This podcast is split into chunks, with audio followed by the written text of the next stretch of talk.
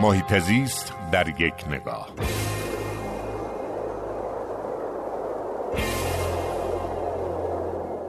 موضوع مهمی رو که می‌خوایم در موردش صحبت بکنیم کوهستانه.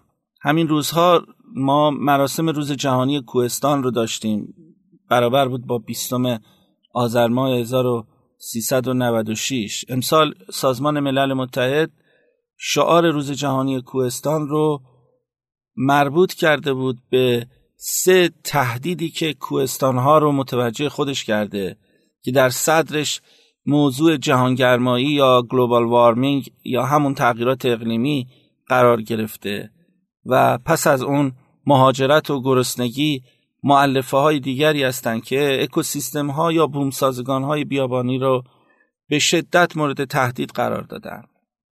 کوهستان‌ها در همه جای قلمرو سیزده و نیم میلیارد هکتاری خشکی‌های کره زمین اهمیت دارن، اما به جرئت میتونم بگم کوهستان‌ها در سرزمین‌هایی مثل سرزمین ایران که در کمربند خشک جهان قرار گرفته، در عرض بین بیست و پنج تا چهل درجه نیمکره شمالی قرار گرفته، از اهمیت بیشتری برخوردارن.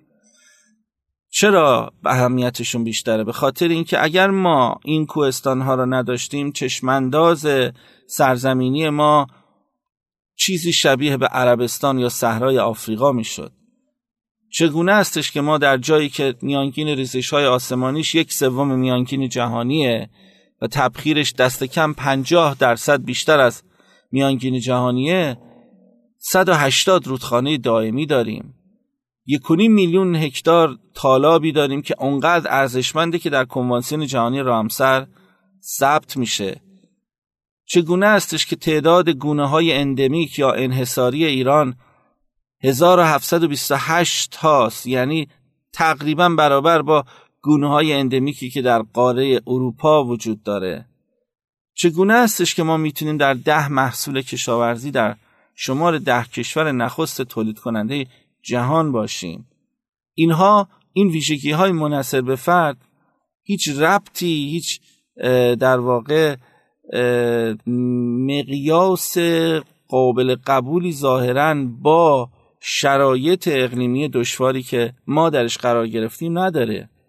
اگر که تونستیم کشوری چهار فصل باشیم، کشوری که در هر کدوم از روزهای سیصد و شصت و پنج گانش اگر اراده کنیم میتونیم برفبازی کنیم و اگر بخوایم میتونیم آببازی کنیم، مدیون کوهستان هامون هستیم، مدیون تفاوت ارتفاعی منفی بیست و دو متر در سواحل دریای مازندران تا پنج هزار و ششصد و هفتاد و یک متر در قله پرشکوه دماوند هستیم که سبب شده یک گرادیان حرارتی قابل توجه و تغییرات بارندگی و اقلیمی و زیستی قابل توجه در این منطقه به وجود بیاد. کوهستان‌ها رو به همین دلیل به نظر من به مراتب باید ارزشمندتر از خاک، ارزشمندتر از آب و ارزشمندتر از تنوع زیستی بدونیم، چون این کوهستان‌ها هستن که سبب میشن در این کشور آب وجود داشته باشه، خاک تولید بشه، رویشگاه‌های جنگلی باشن و تنوع زیستی به وجود بیاد. آیا ما قدر این پاره ارزشمند، بی‌رقیب و غیر قابل ارزش‌گذاری طبیعت ایران رو می‌دونیم؟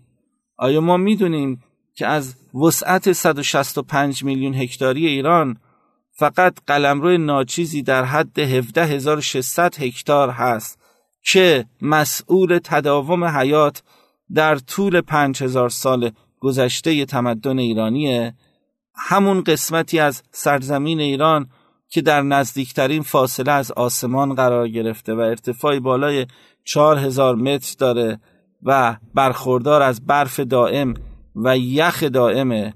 آیا ما قدر قله دماوند، زردکو، سهند و سبلان، کوخشاه بافت، شاهانکو، تفتان رو میدونیم؟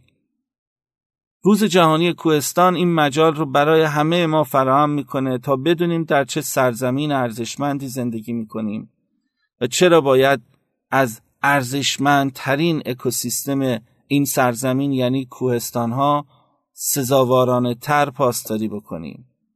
و یک نکته بسیار تأمل برانگیز اینه که در این کشور برای همه اکوسیستم ها دست کم یک متولی وجود داره. جنگل ها، مراتع، تالاب ها، بیابان ها، اما برای کوهستان ها متولی وجود نداره. این نشون دهنده کمکاری شگفت انگیز ماست و این باید مطالبه جدی ما از سازمان جنگل ها، مراتع و آبخیزداری کشور و از سازمان حفاظت محیط زیست باشه تا به مدیریت محیط های کوهستانی توجه درخورتری را انشاءالله نشون بدن.